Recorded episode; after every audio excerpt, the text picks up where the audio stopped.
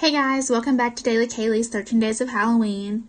Today we are continuing the John Wayne Gacy story that we started last night. This is a super, super long case, and I hope that you stay with me the entire time because it's extremely interesting. Anyways, like we said yesterday, Gacy joined a membership at a club by the name of the Moose Club. At this club, he became aware of a Jolly Joker clown club, and the members of this club would perform at fundraisers and parades, and then they would volunteer at children's hospitals dressed as clowns. In late nineteen seventy-five, Gacy joined and created his own clown characters, Pogo the Clown and Patches the Clown. He described Pogo as a happy clown, whereas Patches was a more serious character. You can only imagine. Gacy never really made money off of these performances. He did this because he believed that acting as a clown allowed him to go back to his childhood. He performed as both Pogo and Patches at numerous local parties, political functions, charities, and children's hospitals. Occasionally, Gacy would remain in his clown costume after performance and would go for a drink at a local bar before turning home. Because of all of this public service as a clown throughout the years, while he was murdering these kids, is why he's known as the Killer Clown. His employees at P D M consisted of a lot of high school students and young men. Gacy would often proposition his workers for sex, or he would insist on sexual favors in return for acts such as lending vehicles to his employees. He also claimed to own guns, and he would threaten his employees, saying, "Do you know how easy it would be to get one of my guns and kill you? And how easy it would be to get rid of the body." In nineteen seventy-three, Gacy and one of his teenage employees traveled to Florida to view property that Gacy had purchased. On the very first night in Florida, Gacy raped him in their hotel room. After returning to Chicago, he drove to Gacy's house and beat him in his yard. Gacy told his wife that he had been attacked for refusing to pay him for poor quality work, which obviously was not true. In May of nineteen seventy-five, Gacy hired fifteen-year-old Anthony Antonucci. In July of nineteen seventy-five, Gacy went to Anthony's house. The two drank a bottle of wine, watched a completely heterosexual stag film, before Gacy wrestled Anthony to the floor and cuffed his hands behind his back. One cuff came loose, and Anthony freed his arm while Gacy was out of the room. When Gacy returned, Anthony attacked him. He wrestled Gacy to the floor, obtained possession of the handcuff key, and cuffed Gacy's hands behind his back. At first, Gacy threatened Anthony, and then he calmed down and promised to leave if he would remove the handcuffs. Anthony agreed, and Gacy left. After all of his crimes, Anthony later recalled that Gacy had told him, "Not only are you the only one who got out of the cuffs, but you got them on me." On July twenty-sixth, nineteen seventy-six, Gacy picked up eighteen-year-old David Cram as he was hitchhiking. Gacy offered him a job with P D M, and he began work the same evening. On August twenty-first, David Cram moved into his house. The next day, he and Gacy had several drinks to celebrate David's nineteenth birthday, and Gacy dressed as Pogo the Clown. Gacy somehow conned David into putting on the handcuffs in front of his body. Gacy swung David around while he was holding on to the handcuffs, and then he told him that he intended to rape him.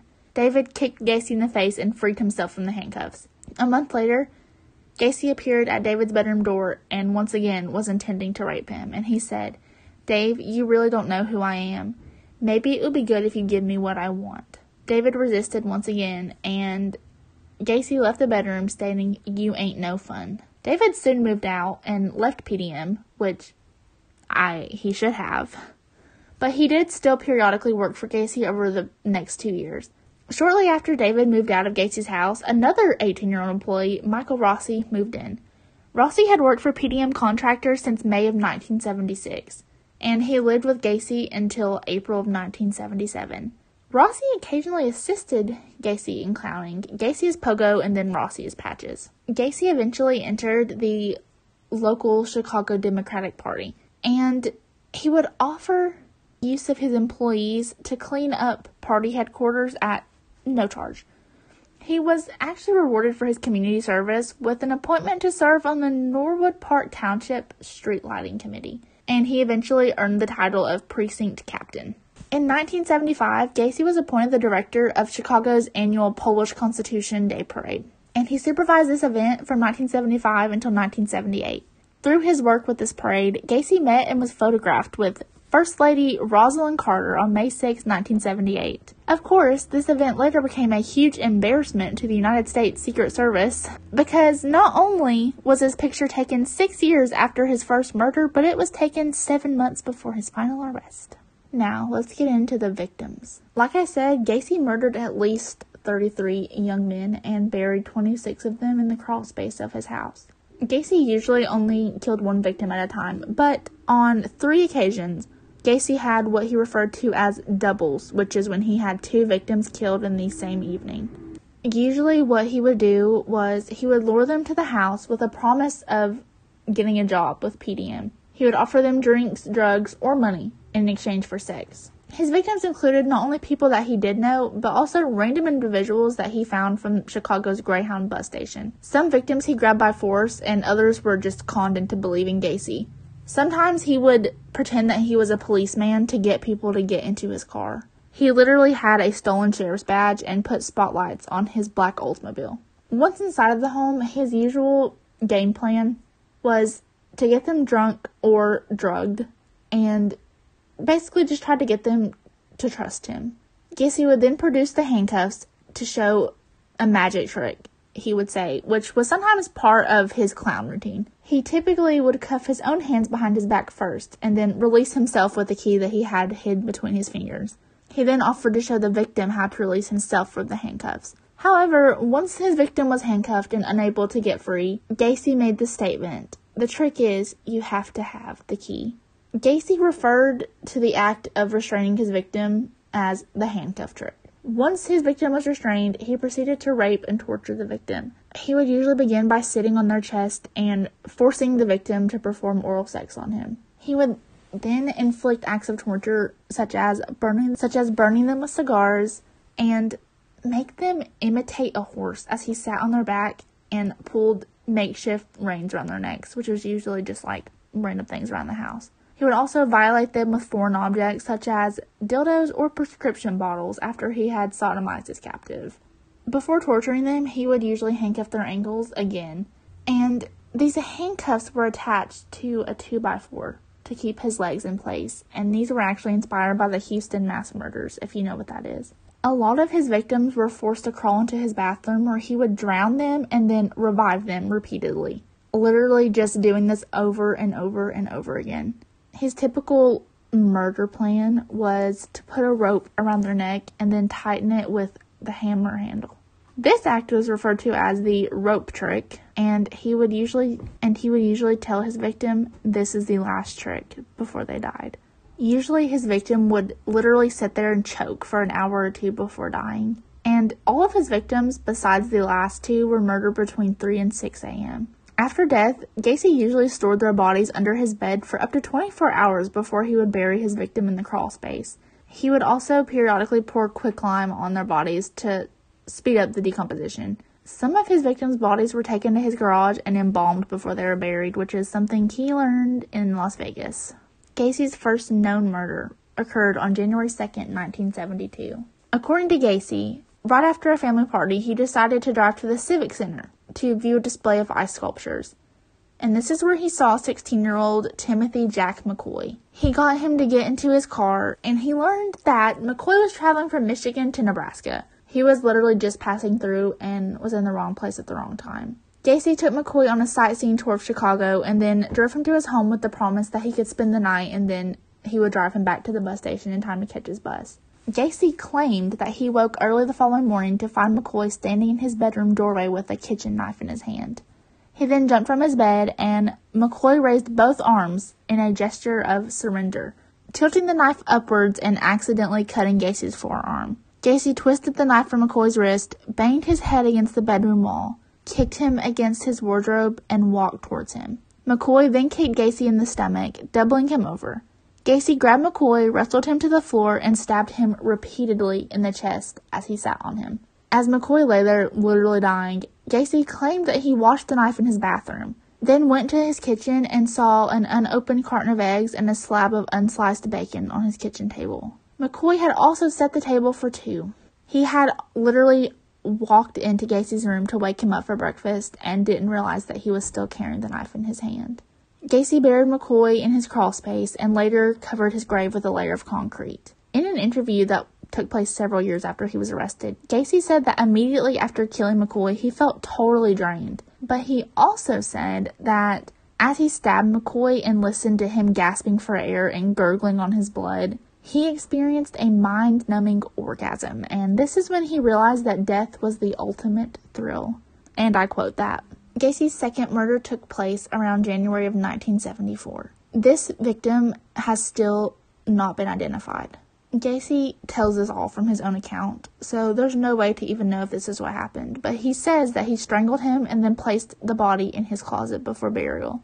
He later stated that bodily fluids leaked from the victim's mouth and nose, which stained his carpet.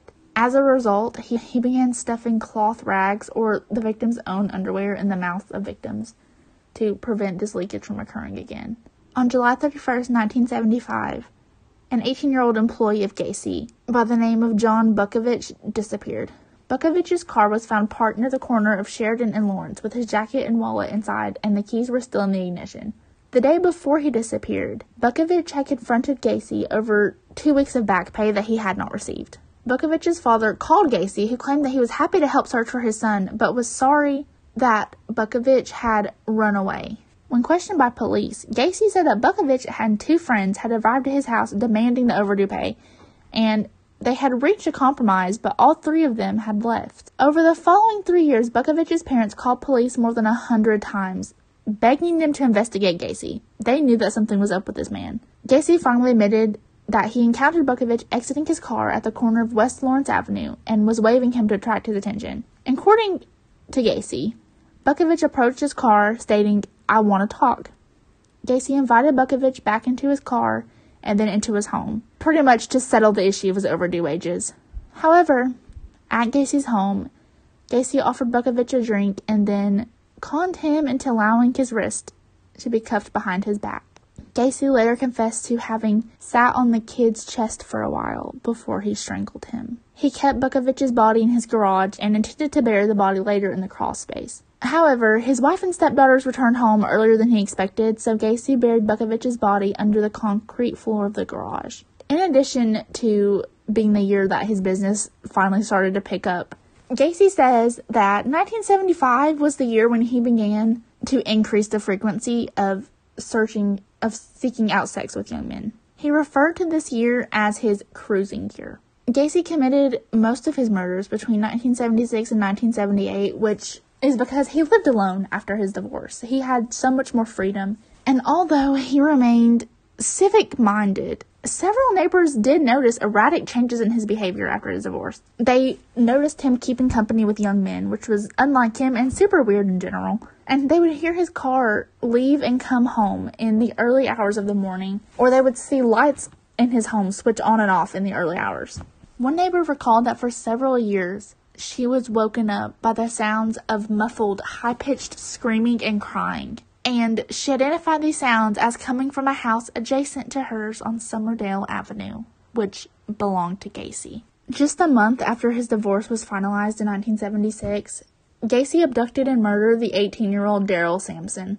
Daryl was last seen alive in Chicago on April sixth, nineteen seventy-six. Gacy buried his body under the dining room floor with a section of cloth lodged in his throat. Five weeks later, on the afternoon of May fourteenth, fifteen-year-old Randall Reffett disappeared while walking home from Senn High School. Just hours after Gacy abducted Reffett, fourteen-year-old Samuel Stapleton vanished as he was walking home from his sister's apartment. They were buried together in the crawl space, and investigators believe that both of them were murdered on the same evening. On June third, Gacy killed a seventeen-year-old by the name of Michael Bonin. He disappeared while traveling from Chicago to Waukegan, which is also in Illinois, in case you didn't know.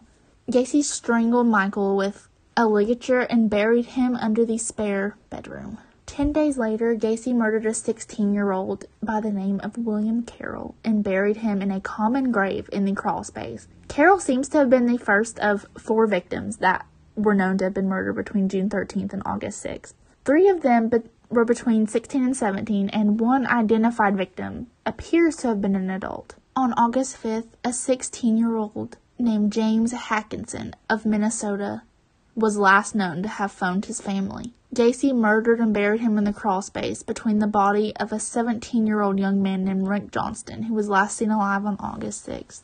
Gacy is also thought to have murdered two other unidentified males between August and October of nineteen seventy-six. On October twenty-fourth, Gacy abducted and killed the teenage friends Kenneth Parker and Michael Marino. These two were last seen outside of a restaurant on Clark Street in Chicago. Two days later, a nineteen-year-old construction worker, William Bundy, disappeared after informing his family that he was supposed to attend a party. Bundy died of suffocation, and Gacy buried his body beneath the master bedroom in his house. He had actually worked for Gacy at P D M. In December of nineteen seventy-six, another P D M employee, seventeen-year-old Gregory Godzik, disappeared. His girlfriend last saw him outside of her house after he had driven her home after they went on a date. Godzik had worked for P D M for only three weeks before he disappeared. He had informed his family that Gacy had him dig trenches for some kind of drain tiles in the crawlspace. Godzik's car was later found abandoned in Niles, which is also in Illinois. His parents and older sister Eugenia contacted Gacy about Godzik's appearance. Gacy claimed that he had run away from home and indicated to Gacy before that he had wished to do so. Gacy also claimed that he received a voicemail from Godzik shortly after he had disappeared. When asked if he could play the message to Godzik's parents, he just lied and said that he had erased it.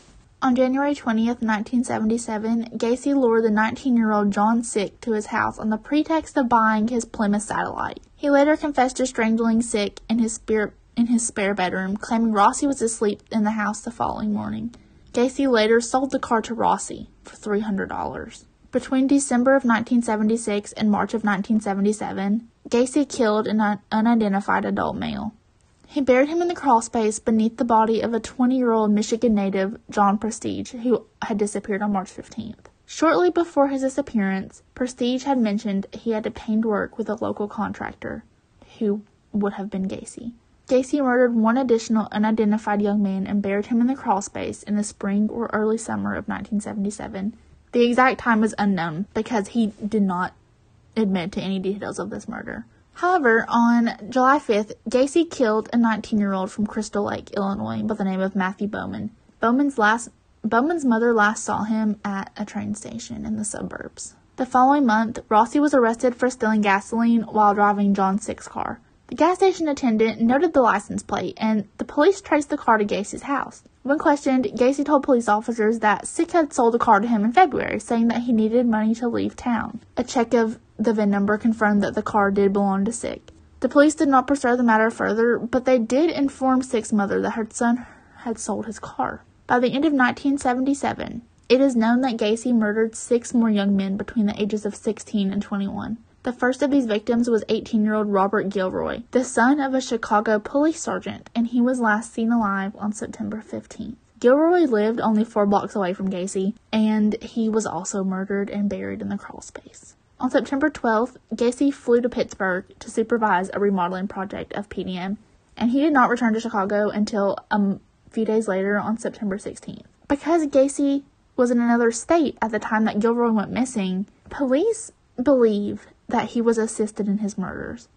And Gacy has actually claimed that this is true, but they have no idea who could have helped him. They have no evidence of anything to pin on anyone else. Ten days after Gilroy was last seen, nineteen-year-old and former U S Marine John Mowery disappeared after leaving his mother's house to walk home to his apartment. Gacy strangled Mowery and buried his body beneath the master bedroom in his house. On October seventeenth, a twenty-one-year-old named Russell Nelson from Minnesota disappeared. He was last seen outside of a bar in Chicago. Nelson was looking for contract work. That's why he was in Chicago. Gacy murdered him and buried him beneath the guest bedroom. Not even four weeks later, Gacy murdered sixteen-year-old Robert Winch and buried him in the crawlspace. On November eighteenth, twenty-year-old Tommy Bowling disappeared after leaving a Chicago bar, and he was a father of a child when he went missing. Three weeks after the murder of Tommy Bowling on December ninth, nineteen-year-old U S Marine David Talsma disappeared after telling his mom that he was going to a rock concert in Hammond. Gacy strangled Talsma with a ligature and buried him in the crawlspace, close to the body of John Mowery. On December thirtieth, Gacy abducted nineteen-year-old Robert D- Dinelli from a Chicago bus stop, at gunpoint, by the way. So his claims of having a gun were true. Gacy drove him to ho- his home, where he raped, tortured, and repeatedly drunk repeatedly dunked Robert's head into a bathtub until he passed out. Gacy teased him the entire time, saying like saying things like, "Aren't we playing fun games tonight?" Robert later testified at Gacy's trial that he was in so much pain that he asked Gacy to kill him. Gacy replied, "I'm getting around to it." After several hours, Gacy released Robert and drove him to his workplace, warning him that if he compl- if he complained to the police, they would not believe him. Robert did report this to the police, thank God. And on January sixth, nineteen seventy-eight, they questioned Gacy. Gacy admitted to having a sex slave relationship with Robert, and he insisted everything was consensual, but he added that he did not pay him the money he promised him, and that's why he complained. The police believed Gacy and filed no charges against him. Tim Kindred, who disappeared on February sixteenth after telling his fiancée. Gacy joined a membership at a club by the name of the Moose Club. At this club, he became aware of a Jolly Joker Clown Club, and the members of this club would perform at fundraisers and parades, and then they would volunteer at children's hospitals dressed as clowns. In late nineteen seventy-five, Gacy joined and created his own clown characters, Pogo the Clown and Patches the Clown. He described Pogo as a happy clown, whereas Patches was a more serious character. You can only imagine. Gacy never really made money off of these performances. He did this because he believed that acting as a clown allowed him to go back to his childhood. He performed as both Pogo and Patches at norm- at numerous local parties, political functions, charities, and children's hospitals. Occasionally, Gacy would remain in his clown costume after performance and would go for a drink at a local bar before turning home. Because of all of this public service as a clown throughout the years, while he was murdering these kids, is why he's known as the Killer Clown. His employees at P D M consisted of a lot of high school students and young men. Gacy would often proposition his workers for sex, or he would insist on sexual favors in return for acts such as lending vehicles to his employees. He also claimed to own guns, and he would threaten his employees, saying, "Do you know how easy it would be to get one of my guns and kill you, and how easy it would be to get rid of the body?" In nineteen seventy-three, Gacy and one of his teenage employees traveled to Florida to view property that Gacy had purchased. On the very first night in Florida, Gacy raped him in their hotel room. After returning to Chicago, he drove to Gacy's house and beat him in his yard. Gacy told his wife that he had been attacked for refusing to pay him for poor quality work, which obviously was not true. In May of nineteen seventy-five, Gacy hired fifteen-year-old Anthony Antonucci. In July of nineteen seventy-five, Gacy went to Anthony's house. The two drank a bottle of wine, watched a completely heterosexual stag film before Gacy wrestled Anthony to the floor and cuffed his hands behind his back.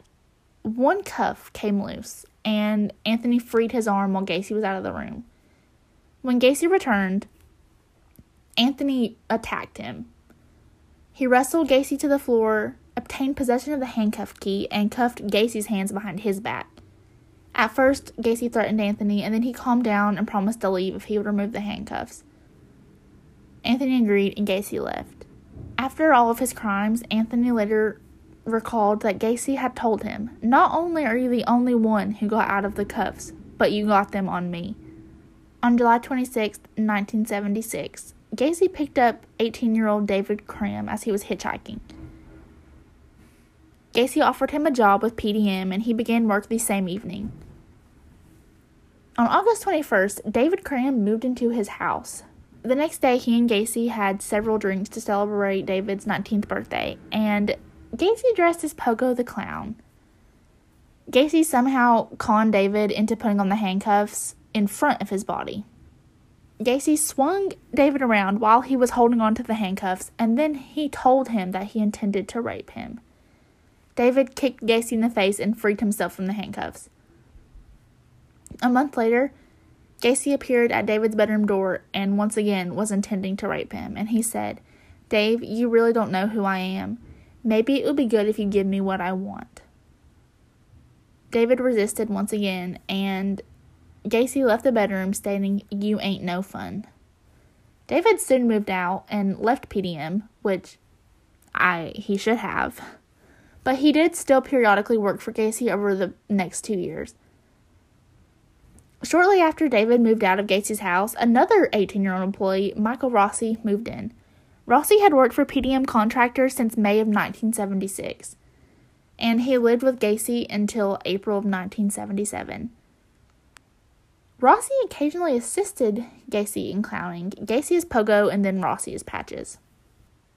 Gacy eventually entered the local Chicago Democratic Party, and he would offer use of his employees to clean up party headquarters at no charge. He was actually rewarded for his community service with an appointment to serve on the Norwood Park Township Street Lighting Committee. And he eventually earned the title of precinct captain. In nineteen seventy-five, Gacy was appointed the director of Chicago's annual Polish Constitution Day Parade, and he supervised this event from nineteen seventy-five until nineteen seventy-eight. Through his work with this parade, Gacy met and was photographed with First Lady Rosalind Carter on May sixth, nineteen seventy-eight. Of course, this event later became a huge embarrassment to the United States Secret Service, because not only was his picture taken six years after his first murder, but it was taken seven months before his final arrest. Now, let's get into the victims. Like I said, Gacy murdered at least thirty-three young men and buried twenty-six of them in the crawl space of his house. Gacy usually only killed one victim at a time, but on three occasions, Gacy had what he referred to as doubles, which is when he had two victims killed in the same evening. Usually what he would do was he would lure them to the house with a promise of getting a job with P D M. He would offer them drinks, drugs, or money in exchange for sex. His victims included not only people that he did know, but also random individuals that he found from Chicago's Greyhound bus station. Some victims he grabbed by force, and others were just conned into believing Gacy. Sometimes he would pretend that he was a policeman to get people to get into his car. He literally had a stolen sheriff's badge and put spotlights on his black Oldsmobile. Once inside of the home, his usual game plan was to get them drunk or drugged, and basically just tried to get them to trust him. Gacy would then produce the handcuffs to show a magic trick, he would say, which was sometimes part of his clown routine. He typically would cuff his own hands behind his back first, and then release himself with the key that he had hid between his fingers. He then offered to show the victim how to release himself from the handcuffs. However, once his victim was handcuffed and unable to get free, Gacy made the statement, "The trick is, you have to have the key." Gacy referred to the act of restraining his victim as the handcuff trick. Once his victim was restrained, he proceeded to rape and torture the victim. He would usually begin by sitting on their chest and forcing the victim to perform oral sex on him. He would then inflict acts of torture such as burning such as burning them with cigars and make them imitate a horse as he sat on their back and pulled makeshift reins around their necks, which was usually just like random things around the house. He would also violate them with foreign objects such as dildos or prescription bottles after he had sodomized his captive. Before torturing them, he would usually handcuff their ankles again. And these handcuffs were attached to a two by four to keep his legs in place. And these were actually inspired by the Houston mass murders, if you know what that is.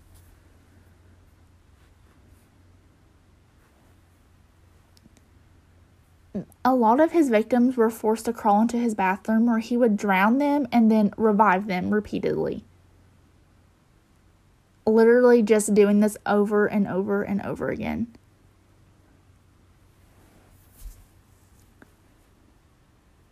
His typical murder plan was to put a rope around their neck and then tighten it with the hammer handle. This act was referred to as the rope trick, and he would usually and he would usually tell his victim this is the last trick before they died.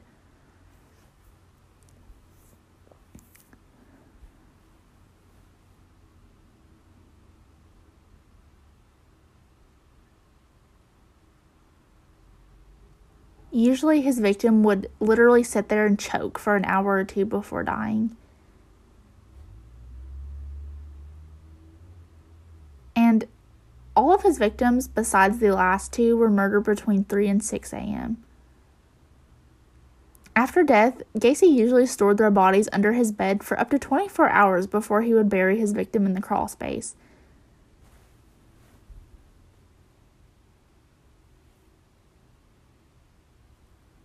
He would also periodically pour quicklime on their bodies to speed up the decomposition.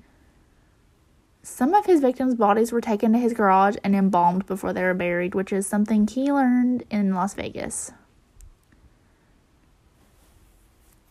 Gacy's first known murder occurred on January second, nineteen seventy-two.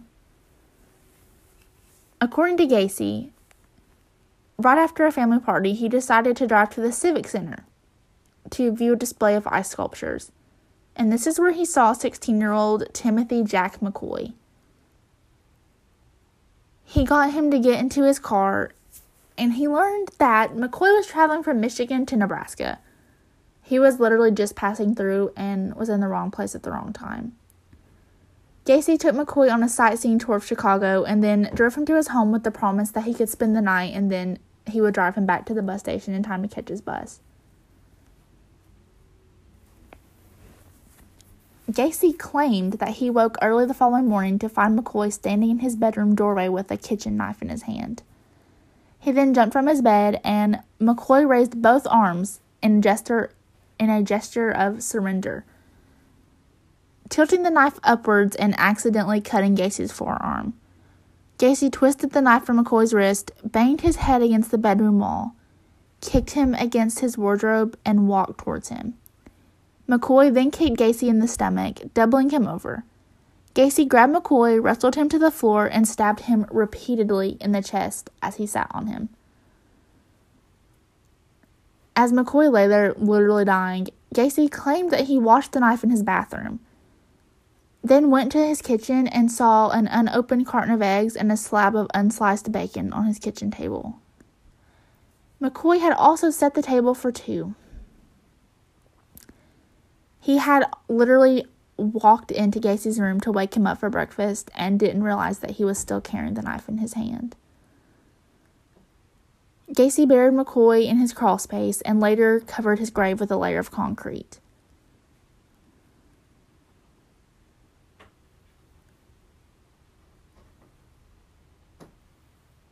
In an interview that took place several years after he was arrested, Gacy said that immediately after killing McCoy, he felt totally drained. But he also said that as he stabbed McCoy and listened to him gasping for air and gurgling on his blood, he experienced a mind-numbing orgasm, and this is when he realized that death was the ultimate thrill. And I quote that. Gacy's second murder took place around January of nineteen seventy-four. This victim has still not been identified.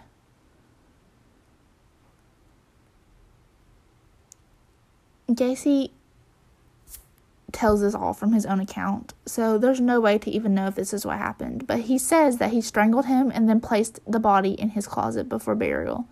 He later stated that bodily fluids leaked from the victim's mouth and nose, which stained his carpet. As a result, he began stuffing clo- he began stuffing cloth rags or the victim's own underwear in the mouths of victims to prevent this leakage from occurring again.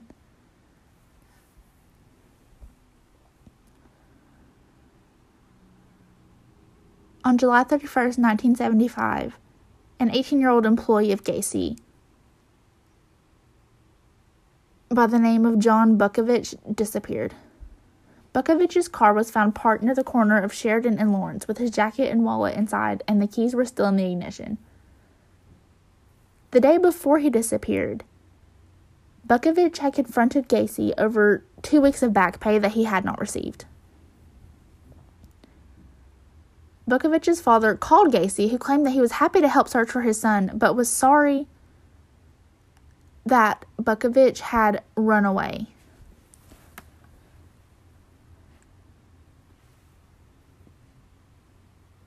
When questioned by police, Gacy said that Butkovich and two friends had arrived at his house demanding the overdue pay, and they had reached a compromise, but all three of them had left. Over the following three years, Butkovich's parents called police more than a hundred times, begging them to investigate Gacy. They knew that something was up with this man.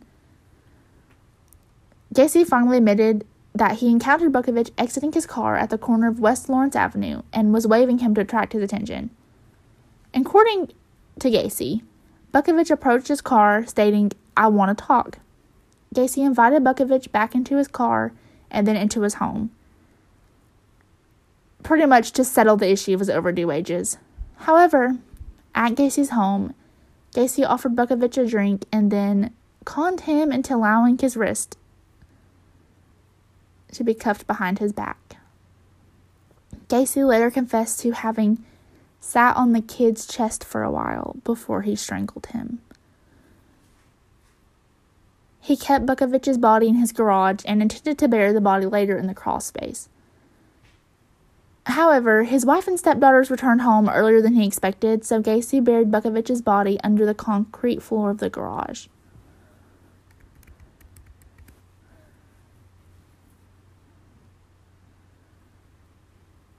In addition to being the year that his business finally started to pick up, Gacy says that nineteen seventy-five was the year when he began to increase the frequency of searching, of seeking out sex with young men.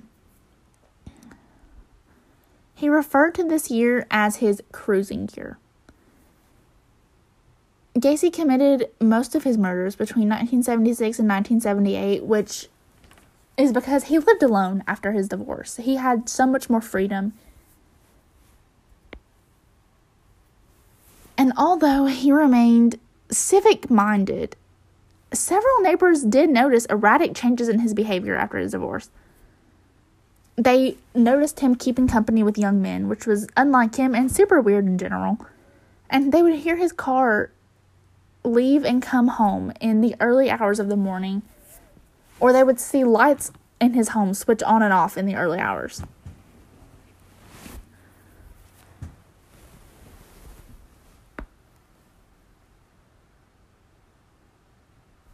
One neighbor recalled that for several years, she was woken up by the sounds of muffled, high-pitched screaming and crying. And she identified these sounds as coming from a house adjacent to hers on Somerdale Avenue, which belonged to Gacy.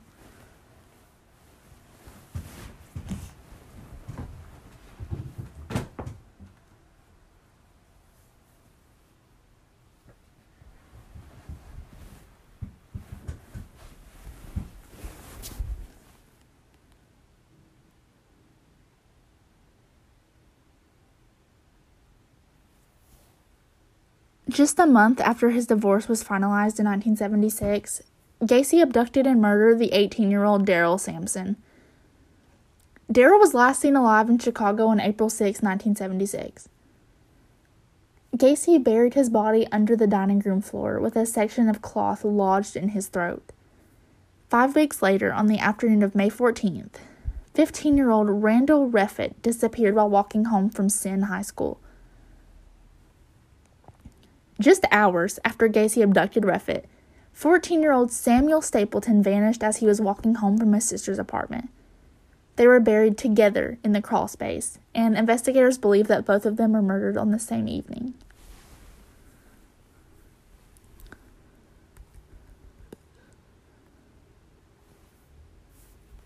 On June third, Gacy killed a seventeen-year-old by the name of Michael Bonin. He disappeared while traveling from Chicago to Waukegan, which is also in Illinois, in case you didn't know. Gacy strangled Michael with a ligature and buried him under the spare bedroom.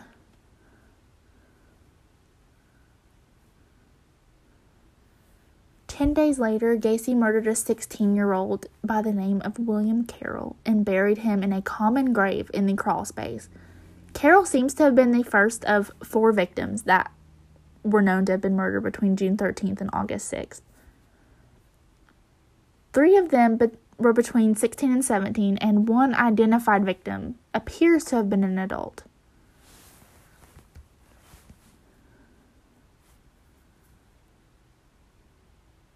On August fifth, a sixteen-year-old named James Hackinson of Minnesota was last known to have phoned his family.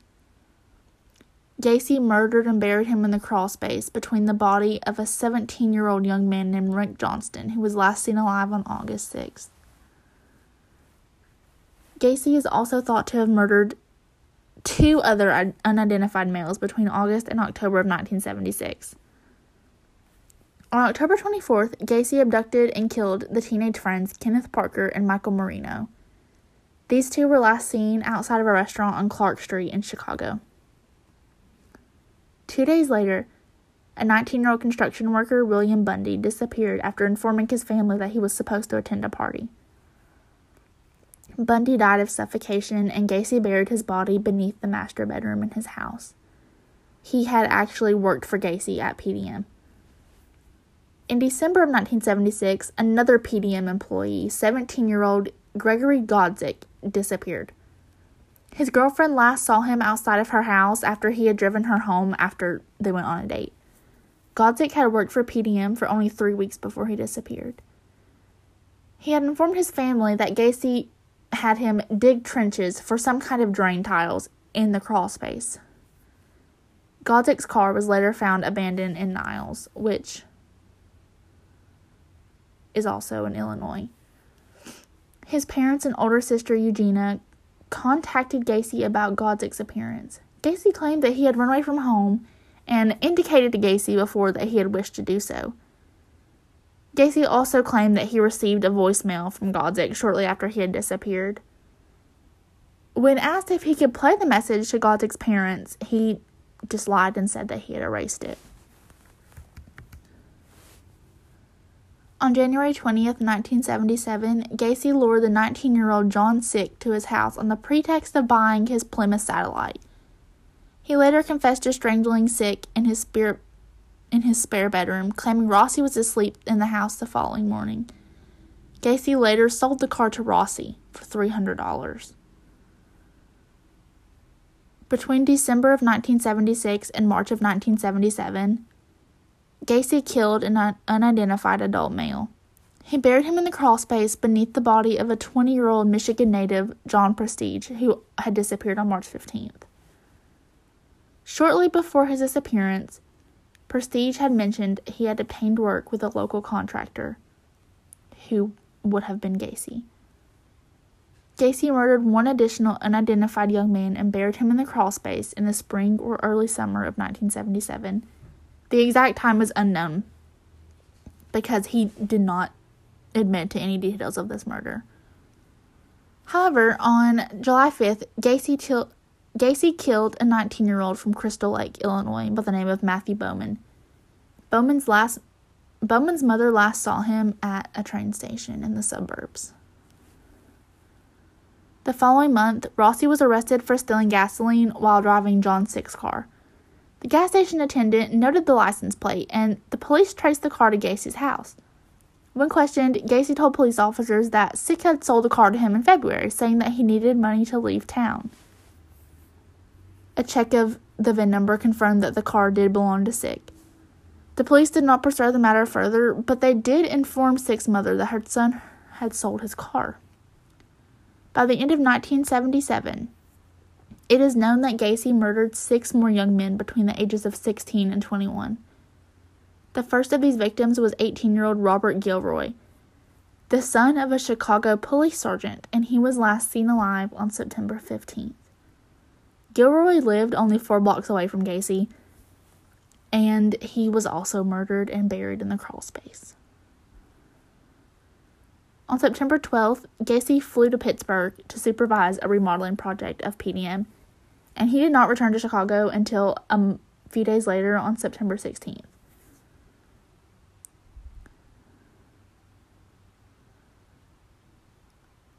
Because Gacy was in another state at the time that Gilroy went missing, police believe that he was assisted in his murders. And Gacy has actually claimed that this is true, but they have no idea who could have helped him. They have no evidence of anything to pin on anyone else. Ten days after Gilroy was last seen, nineteen-year-old and former U S Marine John Mowery disappeared after leaving his mother's house to walk home to his apartment. Gacy strangled Mowery and buried his body beneath the master bedroom in his house. On October seventeenth, a twenty-one-year-old named Russell Nelson from Minnesota disappeared. He was last seen outside of a bar in Chicago. Nelson was looking for contract work. That's why he was in Chicago.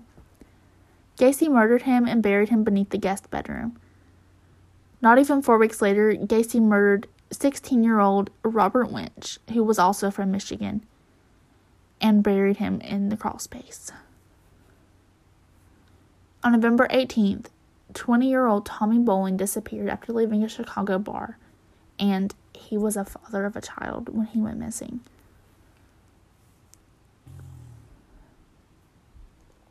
Three weeks after the murder of Tommy Bowling on December ninth, nineteen-year-old U S Marine David Talsma disappeared after telling his mom that he was going to a rock concert in Hammond. Gacy strangled Talsma with a ligature and buried him in the crawl space, close to the body of John Mowery. On December thirtieth, Gacy abducted nineteen-year-old Robert D- Donnelly from a Chicago bus stop. At gunpoint, by the way. So his claims of having a gun were true. Gacy drove him to ho- his home, where he raped, tortured, and repeatedly drunk, repeatedly dunked Robert's head into a bathtub until he passed out. Gacy teased him the entire time, saying like, saying things like, "Aren't we playing fun games tonight?" Robert later testified at Gacy's trial that he was in so much pain that he asked Gacy to kill him. Gacy replied, "I'm getting around to it." After several hours, Gacy released Robert and drove him to his workplace, warning him that if he compl- if he complained to the police, they would not believe him.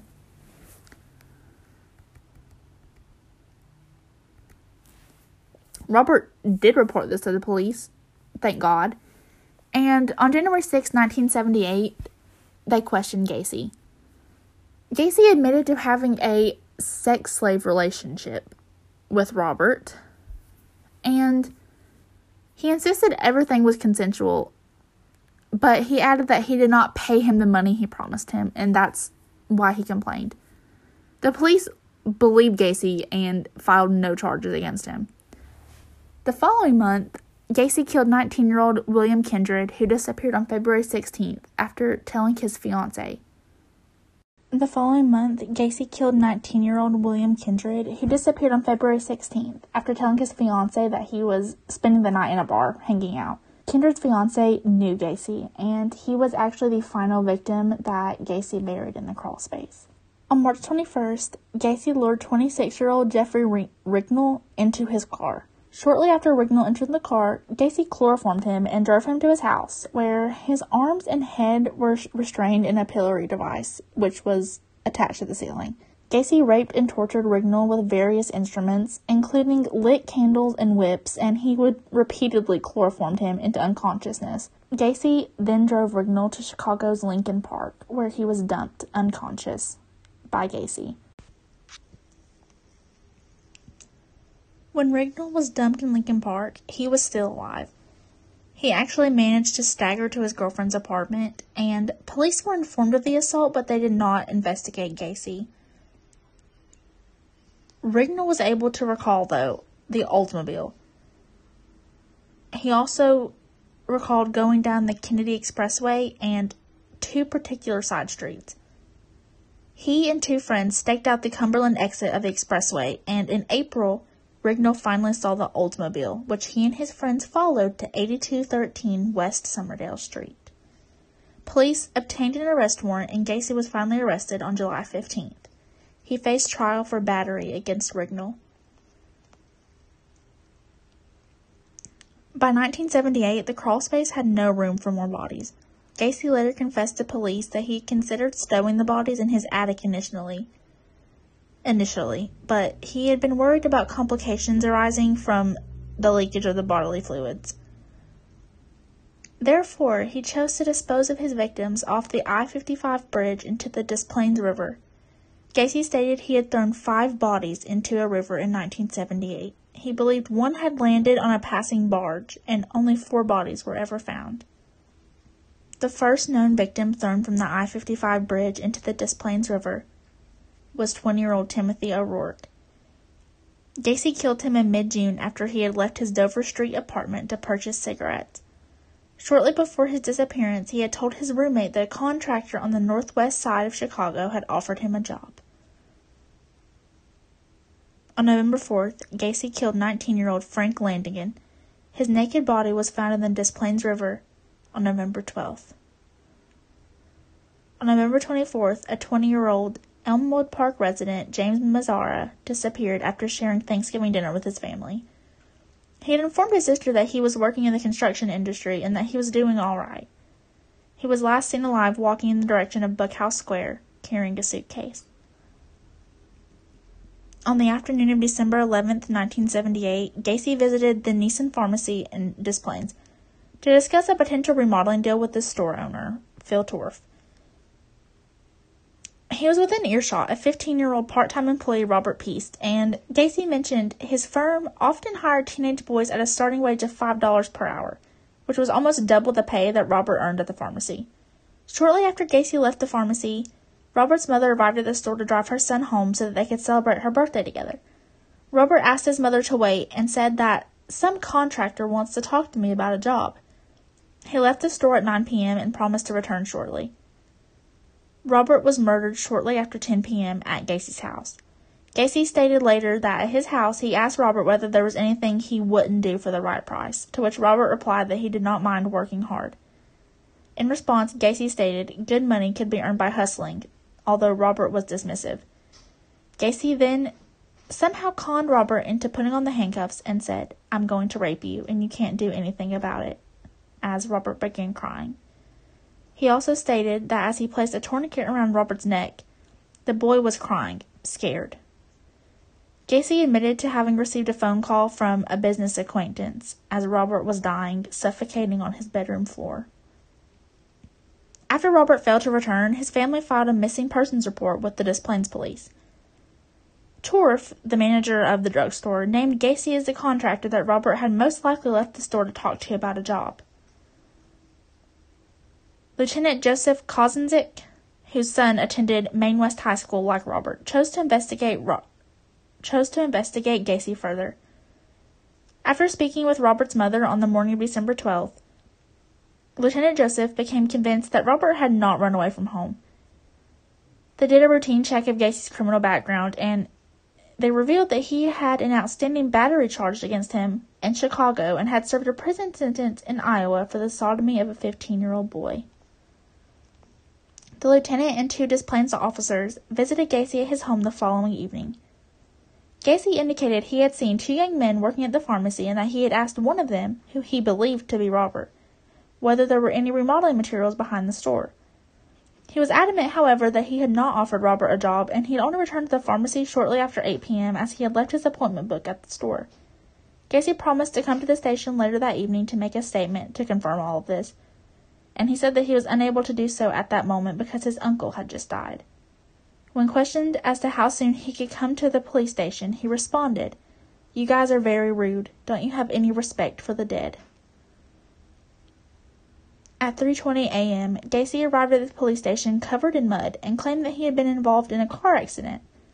On returning to the police station later that day, Gacy denied any involve- involvement in Robert's disappearance and repeated that he had not offered him a job. When asked why he had returned to the pharmacy, Gacy once again said that he had done so in response to a phone call from Torf informing him that he had left his appointment book at the store. Detectives had already spoken with Torf, however, and he denied calling Gacy, because he fucking didn't, and at the request of detectives, Gacy prepared a written statement detailing his movements on December eleventh.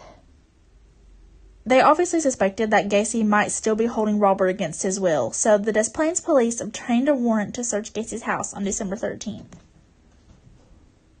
This search of Gacy's property revealed several suspicious items, including several police badges and a six millimeter pistol inside an office drawer, a syringe and a hypodermic needle inside a cabinet, handcuffs, books on homosexuality, and seven pornographic films. They also found capsules of amyl nitrite, an eighteen inch dildo, and a thirty-nine inch two by four with two holes dilled, drilled into each end. Bottles of Valium and several driver's licenses were found in the northwest bedroom. A blue hooded parka was found atop a toolbox inside the laundry room, and underwear too small to fit Gacy was located inside a bathroom closet. In the northwest bedroom, investigators found a class of nineteen seventy-five Main West High School ring engaged, engraved with the initials J A S. Investigators also recovered a Nisson Pharmacy photo receipt from a trash can, alongside a thirty-six inch section of nylon rope. The Des Plaines police confiscated Gacy's Oldsmobile and other P D M work vehicles. Police assigned two two-man surveillance teams to monitor Gacy on a rotational twelve-hour basis, and they continued their investigation. These surveillance teams consisted of officers Mike Albrecht and David Hockmeister, Ronald Robinson, and Robert Schultz. The following day, investigators received a phone call from Michael Rossi, who informed the investigators of Gregory Godzik's disappearance and the fact that another P D M employee, Charles Hatula, had been found drowned in an Illinois river earlier that year. On December fifteenth, Des Plaines investigators obtained further details of Gacy's battery charge, learning that the complainant, Jeffrey Rignall, had reported that Gacy had lured him into his car, then chloroformed, raped, and tortured him before dumping him with severe chest and facial burns and rectal bleeding in Lincoln Park. In an interview with Gacy's former wife this same day, they learned of the disappearance of John Butkovich. Also the same day, the Main West High School ring was traced to John Allen Szyc. An interview with Szyc's mother revealed that several items from her son's apartment were also missing, including a Motorola T V set. By December sixteenth, Gacy was pretty much just trying to throw off the surveillance detectives. He would invite them to join him for meals in restaurants and for drinks in bars or inside of his house. He repeatedly denied that he had anything to do with Robert's disappearance and accused the officers of harassing him because of his political connections or recreational drug use. So he taunted them by literally just breaking traffic laws and would lose his pursuers on more than one occasion because, I mean, he knew he was not going to be arrested for this. This is not what they were here for. This afternoon, David Cram consented to a police interview, and this is where he described Gacy's workaholic lifestyle and his open-minded attitude regarding sex between men. Cram also said on one occasion, because of his poor timekeeping, Gacy had given him a watch and explained that he got it from a dead person. Investigators conducted a formal interview of Rossi on December seventeenth. He informed them that Gacy had sold Szyc's vehicle to him and explained that he had bought the car from Szyc because he needed money to move to California. After this, the police further examined Gacy's Oldsmobile. In the course of examining the trunk of the car, investigators discovered a small cluster of fibers which they believed to have been human hair. This same evening, officers conducted a test using three trained German Shepherd search dogs to determine whether Robert had been present in any of Gacy's vehicles. One dog approached Gacy's Oldsmobile and lay on the passenger seat, in which the dog's handler informed investigators was a reaction to death. indicating that Robert's body had been present in the vehicle. That evening, Gacy invited two detectives to a restaurant for a meal. In the early hours of December eighteenth, he invited them into another restaurant, and over breakfast he talked of his business, marriages, and pretty much his activities as a clown. At one point during the conversation, Gacy said, "You know, clowns can get away with murder." By December eighteenth, Gacy was obviously beginning to show signs of being stressed out. He was unshaven, looking tired, and he appeared super anxious and was drinking heavily. That same afternoon, he drove to his lawyer's office to prepare a seven hundred fifty thousand dollars civil suit against the Des Plaines police, demanding that they cease their surveillance. The same day, the serial number of the Nisson Pharmacy photo receipt found in Gacy's kitchen was traced to seventeen-year-old Kim Byers, who was a colleague of Robert at the Nisson Pharmacy.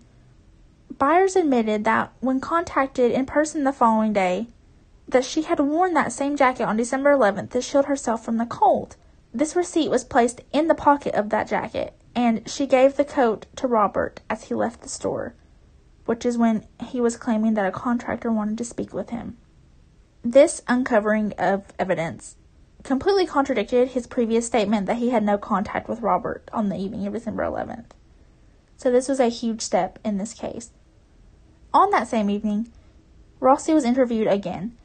On this occasion, he was much more cooperative, and he informed, informed detectives that in the summer of nineteen seventy-seven, at Gacy's request, he had spread ten bags of lime in the crawl space of Gacy's house.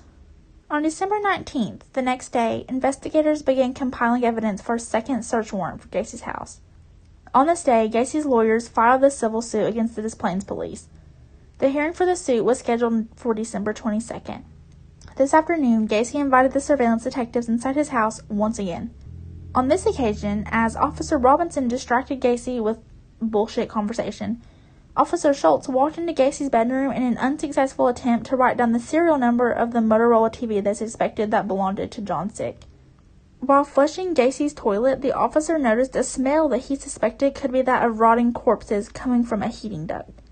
The officers who had searched Gacy's house previously had failed to notice this because the house had been cold. Investigators interviewed both David Cram and Rossi once again on December twentieth. Rossi had agreed to be interviewed in relation to his possible links with John Szyc as well as to the disappearance of Robert. When questioned by investigators as to where he believed Gacy had concealed Robert's body, Rossi replied that Gacy may have placed the body in the crawl space, and this is when he brought up that he believed Szyc's car could have been stolen. Rossi agreed to submit a polygraph test. He denied any involvement in Robert P.'s disappearance, also denying any knowledge of his whereabouts. He soon refused to continue the questioning, and Rossi's erratic and inconsistent responses to questions while attached to the polygraph machine pretty much made them impossible to get a definite opinion on the truthfulness of his answers. Rossi did, however, further discuss the trench digging that he did in the crawl space and remarked on Gacy's insistence that he do not de- deviate from where he was instructed to dig. David Cram informed investigators of Gacy's attempts to rape him in nineteen seventy-six.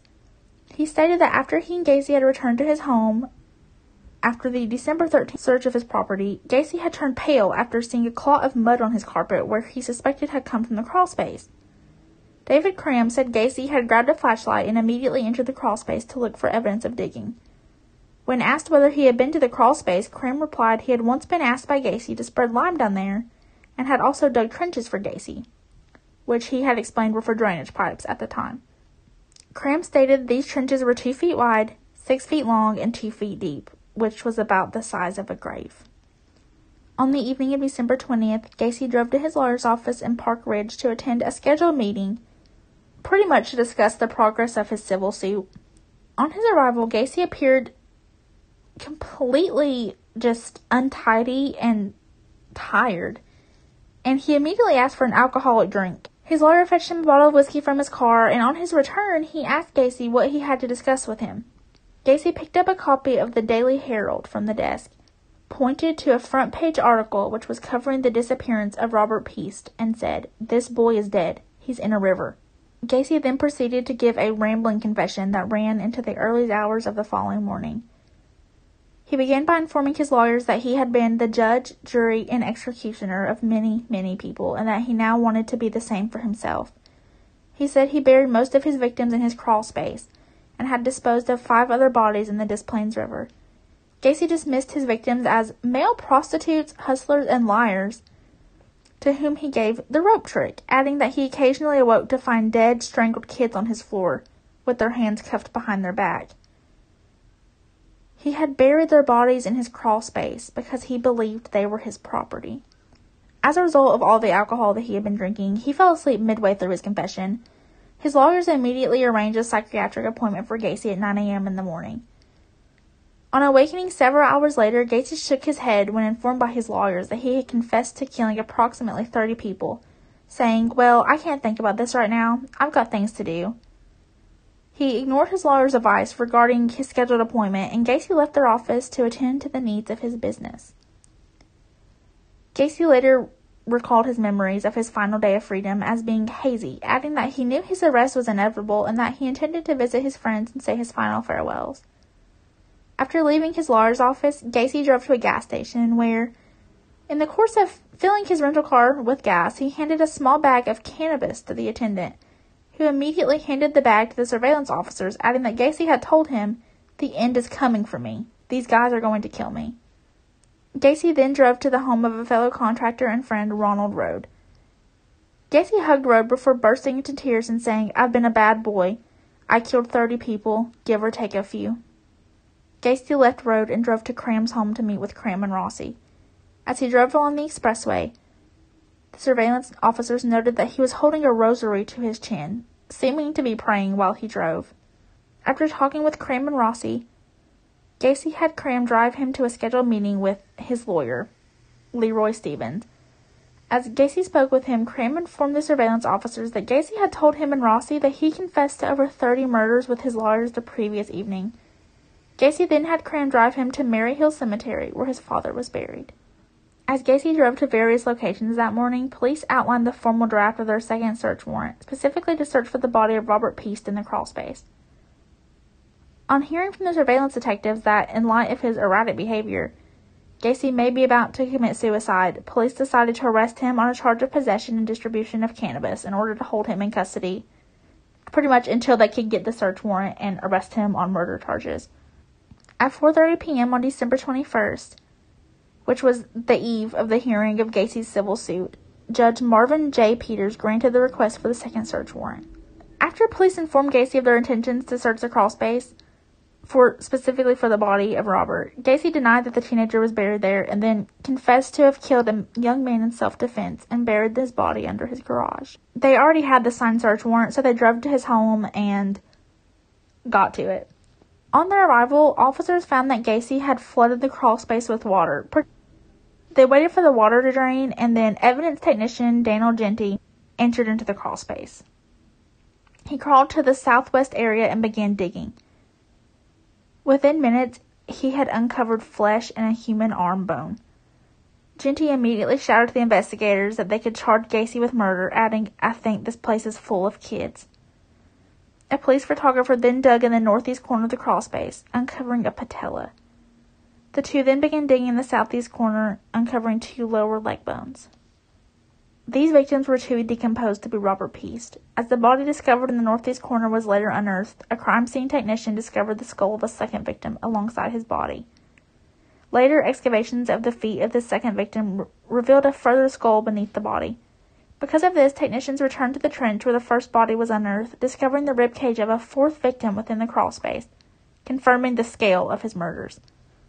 After being informed that the police had indeed found human remains in his crawlspace and that he would absolutely now face murder charges, Gacy told officers that he wanted to clear the air, adding that he had known his arrest was inevitable since the previous evening, which is when he spent the night on his couch in the lawyer's office.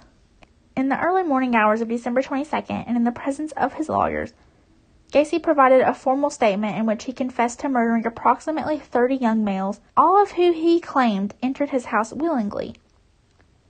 Some victims he referred to by name, but Gacy claimed that he did not know or remember most of their names.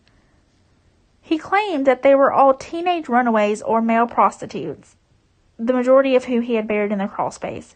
Gacy claimed to have only dug five of the victims' graves in this location and had his employees dig the remaining trenches so that he would have graves available. In January of nineteen seventy-nine, he had planned to conceal the corpses even further by covering the entire crawl space with concrete, so they barely caught him. When questioned specifically about Robert Peast, Gacy confessed to luring him to his house and strangling him on the evening of December eleventh. He also admitted to having slept alongside Robert's body that evening before disposing of his corpse in the Des Plaines River in the early hours of December thirteenth. On his way to the police station, he had been in a minor traffic accident after disposing of Robert. His vehicle had slid off an ice-covered road and had to be towed from its location. Accompanied by police and his lawyers, Gacy was driven to the spot on the I fifty-five bridge where he confessed to have throwing Robert's and four other victims' bodies into the Des Plaines River that summer. Gacy was then taken to his house and instructed to mark his garage floor with orange spray paint to show where he had buried the individual that he had supposedly killed in self-defense, who was John Butkovich. While officers were searching for the victims buried beneath the house, Gacy drew a rough diagram of his basement on a phone message sheet to show where their bodies were buried. twenty-six bodies were dug up from Gacy's crawl space over the next week, and two more were later unearthed elsewhere on the property. The Cook County Medical Examiner examined the bodies, and each victim from the crawl space was put in a body bag and placed near the front door to wait transportation to the mortuary. The crawl space was marked in different sections, and each body was given a number. By March ninth, nineteen seventy-nine, twenty-nine bodies were taken from his house. On April ninth, nineteen seventy-nine, they finally identified a decomposed body from the Des Plaines River as Robert Peast. His autopsy report revealed that three wads of paper had been shoved down his throat while he was still alive, and it caused him to suffocate. Six of his victims have still never been identified. Gacy's trial began on February sixth, nineteen eighty, and he was charged with thirty-three murders. Gacy spent over three hundred hours with doctors at the Menard Correctional Center in Chester in the year before his trial. He underwent a variety of psychological tests before a panel of psychiatrists to determine whether or not he was mentally sane to stand trial. Gacy attempted to convince the doctors that he suffered from a, mur- a multiple personality disorder. He claimed to have four personalities: the workaholic, the civic-minded contractor, the clown, the active politician, and a policeman called Jack Hanley, whom he, whom he referred to as Bad Jack. When Gacy had confessed to police, he claimed to be relaying the crimes of Jack, who detested homosexuality, and he viewed male prostitutes as weak, stupid, and degraded scum. His lawyers opted to have Gacy plead not guilty by reason of insanity to the charges against him. Three psychiatrists at Gacy's trial testified that they found him to be a paranoid schizophrenic with multiple personality disorder. The prosecutors presented the case that Gacy was sane and in full control of his actions. To support this, they produced several witnesses to testify to the premeditation of Gacy's actions and the efforts that he took to escape detection. Those doctors totally went against the defense doctor's claims of multiple personalities and insanity. David Cram and Rossi confessed that Gacy had made them dig drainage trenches and spread bags of lime in his crawl space. Both testified, both testified that Gacy looked periodically into the crawl space to ensure they and other employees they supervised did not deviate from the precise locations that he had marked for them. On February eighteenth, Robert Stein testified that all the bodies recovered from Gacy's property were extremely decomposed, and they were all skeletalized remains. Out of all of the autopsies that he performed, thirteen victims had died of asphyx- had died of asphyxiation, six of ligature strangulation, one of multiple stab wounds to the chest, and ten in undetermined ways. When Gacy's defense team suggested that all thirty-three deaths were caused by accidental erotic asphyxia, Stein said this was highly improbable, and he's totally right. Jeffrey Rignall testified February twenty-first. While he was testifying and recounting what happened, he wept repeatedly while describing Gacy's torture of him in March of nineteen seventy-eight. He was asked whether Gacy appreciated the criminality of his actions, and Rignall said that he believed that Gacy was unable to conform his actions to the law's expectations because of the beastly and animalistic ways that he attacked him. During specific cross-examination relating to the torture, Rignall vomited and he was excused from further testimony. On February twenty-ninth, Donald Voorhees, whom Gacy sexually assaulted in nineteen sixty-seven, testified to his ordeal at Gacy's hands and his attempts to dissuade him from testifying by paying another youth to spray mace in his face and beat him. During the fifth week of the trial, Gacy wrote a personal letter to the judge, requesting a mistrial for a number of reasons, including that he did not approve of his lawyer's insanity plea, and that his lawyers had not allowed him to take the witness stand, which he apparently wanted to do so, for whatever reason. He also said that his defense had not called enough medical witnesses, and that the police were lying with regard to verbal statements that he had made to detectives after his arrest, and that in any event, the statements were self-serving only for use by the prosecution. The judge addressed Gacy's letter by informing him that both counsels had not been denied the opportunity or the funds to summon expert witnesses to testify, and that under the law, he had the choice whether he wished to testify and was free to indicate as much to the judge if he wished to do so. On March eleventh, final arguments by both the prosecution and the defense attorneys began, and they concluded the following day. The prosecuting attorney, Terry Sullivan, spoke first, outlining Gacy's history of abusing youths, the testimony of his efforts to avoid detection, and describing his surviving victims, Voorhees and Donnelly, as living dead. Referring to Gacy as the worst of all murderers, Sullivan stated that John Gacy has accounted for more human devastation than many earthly catastrophes, but one must tremble. I tremble when thinking about just how close he came to getting away with it all. The jury was shown photos of Gacy's twenty-two identified victims at the time, and they were asked not to show sympathy, but to show justice. The prosecution asked the jury to show the same sympathy, to show the same sympathy this man showed when he took these lives and put them there, before showing the stack of photos into the opening of the trapdoor from Gacy's crawl space. The jury deliberation took less than two hours, and they found, found Gacy guilty of all thirty-three charges of murder. He was also found guilty of sexual assault and taking indecent liberties with a child, both convictions in reference to Robert Peast. At the time, his conviction for thirty-three murders was the most of which any person in U S history had been convicted. After more than two hours of deliberation, the jury sentenced Gacy to death for each murder, and his execution was set for June second, nineteen eighty.